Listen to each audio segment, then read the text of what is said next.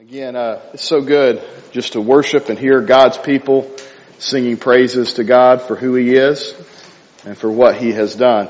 Uh, this morning, if you have your Bibles, or you can use one of our Pew Bibles, or the scripture will be up on the screen, I invite you to turn to Acts chapter 9. Uh, I know some of you are probably already in the Gospel of John, uh, but we'll be, we're going to take a couple of weeks off uh, from our, our, our, series Come and See. Uh, we've been uh, walking through John's gospel, uh, looking at how uh, Jesus uh, is working and how there's this invitation for everyone to come and see who he is and what he is doing. And by coming and seeing, we believe, and by believing, we have eternal life. We'll pick that back up uh, in chapter four uh, in a couple of weeks. And now, I mean, I thought about talking about the woman at the well today on Mother's Day. Uh, but the Lord in my prayer time led me a different direction. There were some gentlemen this morning who thought I should uh, go to Ephesians and talk about wives be submissive to your husbands. Uh, ladies, if you would like to know which men, so you can take care of that later, they know. Uh, see, I think what they lose sight of in that passage is husbands love your wives as Christ loved the church. And last time I checked, Christ died for the church. So uh, I have to remind the men of the second part of that verse from time to time. Uh, but I, I, I, studied this week and was praying through it this week, and I do want to uh, share with you today about a Christ-centered woman. Uh, in Acts chapter 9, we get a glimpse, just a few verses of a Christ-centered woman named Dorcas. Uh, great, one of the greatest names in the Bible too, by the way. Uh, her, her name is Tabitha or Dorcas is in the Greek. Uh, but I wanted to, so we'll be in Acts chapter 9 starting in verse 36. But I want you to think this morning of a, a, a woman in your life who was Christ-centered. If I mean, I, I say that phrase, a Christ-centered woman, who comes to mind? For me, it's my grandmother for sure, who I would help uh, prepare the Lord's Supper as she would take little, she would either make the bread or we would go to the Food Lion and get loaves of bread and she had a thimble and we would just cut those little, uh, real bread by the way, the good stuff, the good stuff. Uh, and she prayed while she did that. She prayed, a, a Christ-centered woman. I think of another lady who was very, uh, influential in many, many lives of children at the church I grew up at. Her name was Miss Susie. Uh, and what stands out the most is every Christmas, she made ornaments for every kid in the church. Just little cloth ornaments with some, uh, I think the phrase today is bedazzled. You know, she would bedazzle them a little bit. Uh, very simple, but she would stand there, 95 year old, and handing out uh, these ornaments that she put so much love in, so much care. She was a Christ-centered woman. Uh, our mothers can be Christ-centered women. My wife, she lives with me. I promise you she's a Christ-centered woman. It's about the only thing that keeps her centered is Jesus. When you put up with me and my son, right? What's funny is he just yawned. Christ-centered women. In our text today, we're introduced to a woman named Dorcas uh, in the personal, it's in the context of the personal ministry of a guy named Simon Peter, uh, a disciple of Jesus. Uh, in this brief description of her life, her death, and her resurrection, we see a woman living for Christ. To set it up for you, uh, Luke, is, who is the author of Acts, has been focusing on Peter's public ministry in various cities. Peter was a guy who was always on the move, but now in this text we get a picture of a very one-on-one personal ministry of Peter. Uh, as he is called to the bedside of a well-respected woman, a follower of Jesus who has passed away. And so if you'll join me now in Acts chapter 9, starting in verse 36.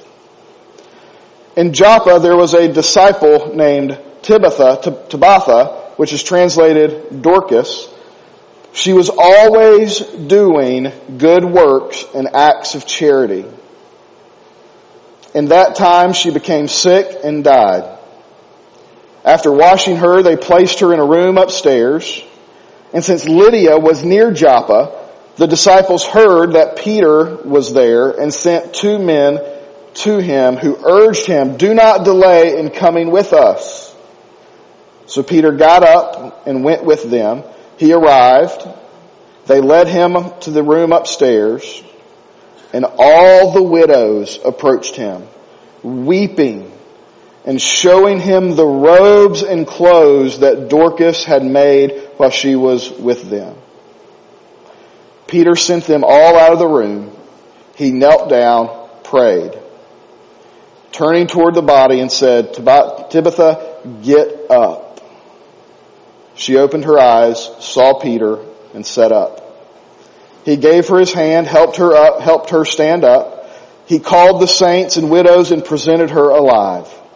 This became known throughout Joppa and many believed in the Lord.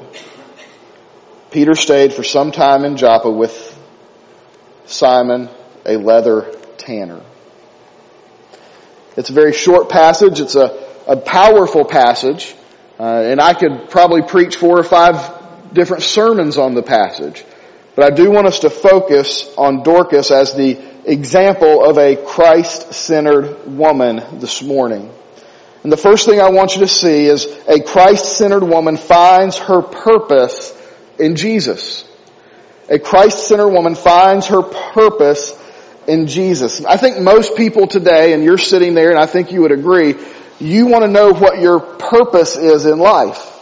Uh, you may have at some point you're asked, what's the meaning in life? Uh, I know in college I used to sit around with all these different folks or different buddies and we would say, why are we here? Anybody ever ask that question? I mean, why are we here? What's the point of all this? Because on the surface of it, uh, and I've heard this joke or I've seen this recently, on the surface of it, it's, it's like we're born, we live and we work really hard while we're alive, and then we die. What's the meaning of it? And the meaning is not found in what our job is. The meaning is really not even found in whether or not we're a parent. The meaning isn't found in the things of this world. The meaning and the purpose of life is found in Jesus. Dorcas was a disciple. She was a follower of the Messiah. We've talked a lot about that, but uh, essentially what that means is uh, she is closely trying to live her life the way that Jesus showed them and taught them how to live their life. She is loving people like Jesus loved her. Her whole life is surrounded and centered upon fulfilling what God has in store for her. She is a disciple finding her purpose in Jesus. She is completely and fully devoted in all that she does. Now I love this about her name. Because we think about what is she doing and all these things that she's doing in her purpose in life, the name means gazelle. It's a, you know, like the little gazelle that hops around and frolics and, and runs around from place to place. And when I read the text, I see Dorcas as one of those ladies who just hops around doing ministry because that's her purpose in life. She joyfully bounces to this widow's house to serve her and then to this maybe orphan's house or maybe to the, this house of a sick person. Her entire life is purposed in finding ways to serve the Lord and to be a part and centered around His work. And that's the second thing we see is a God-centered woman is always available to do God's work. She is always doing God's work. She's not necessarily thinking about it, although she puts together a good plan. Uh, she doesn't take six months to formulate a committee that divides into subcommittees, that goes into other subcommittees. She sees a need, she gets to work. Why? Because she loves the people. Because God loves the people.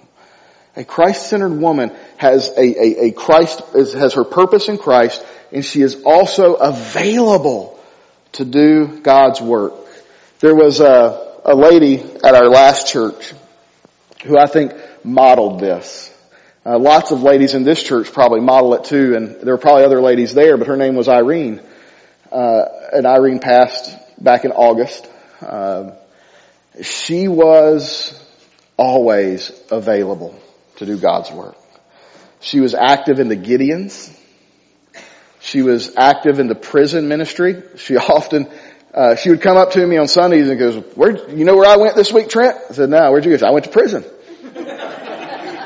Uh, and then she would tell a story about how she ministered to those ladies in prison.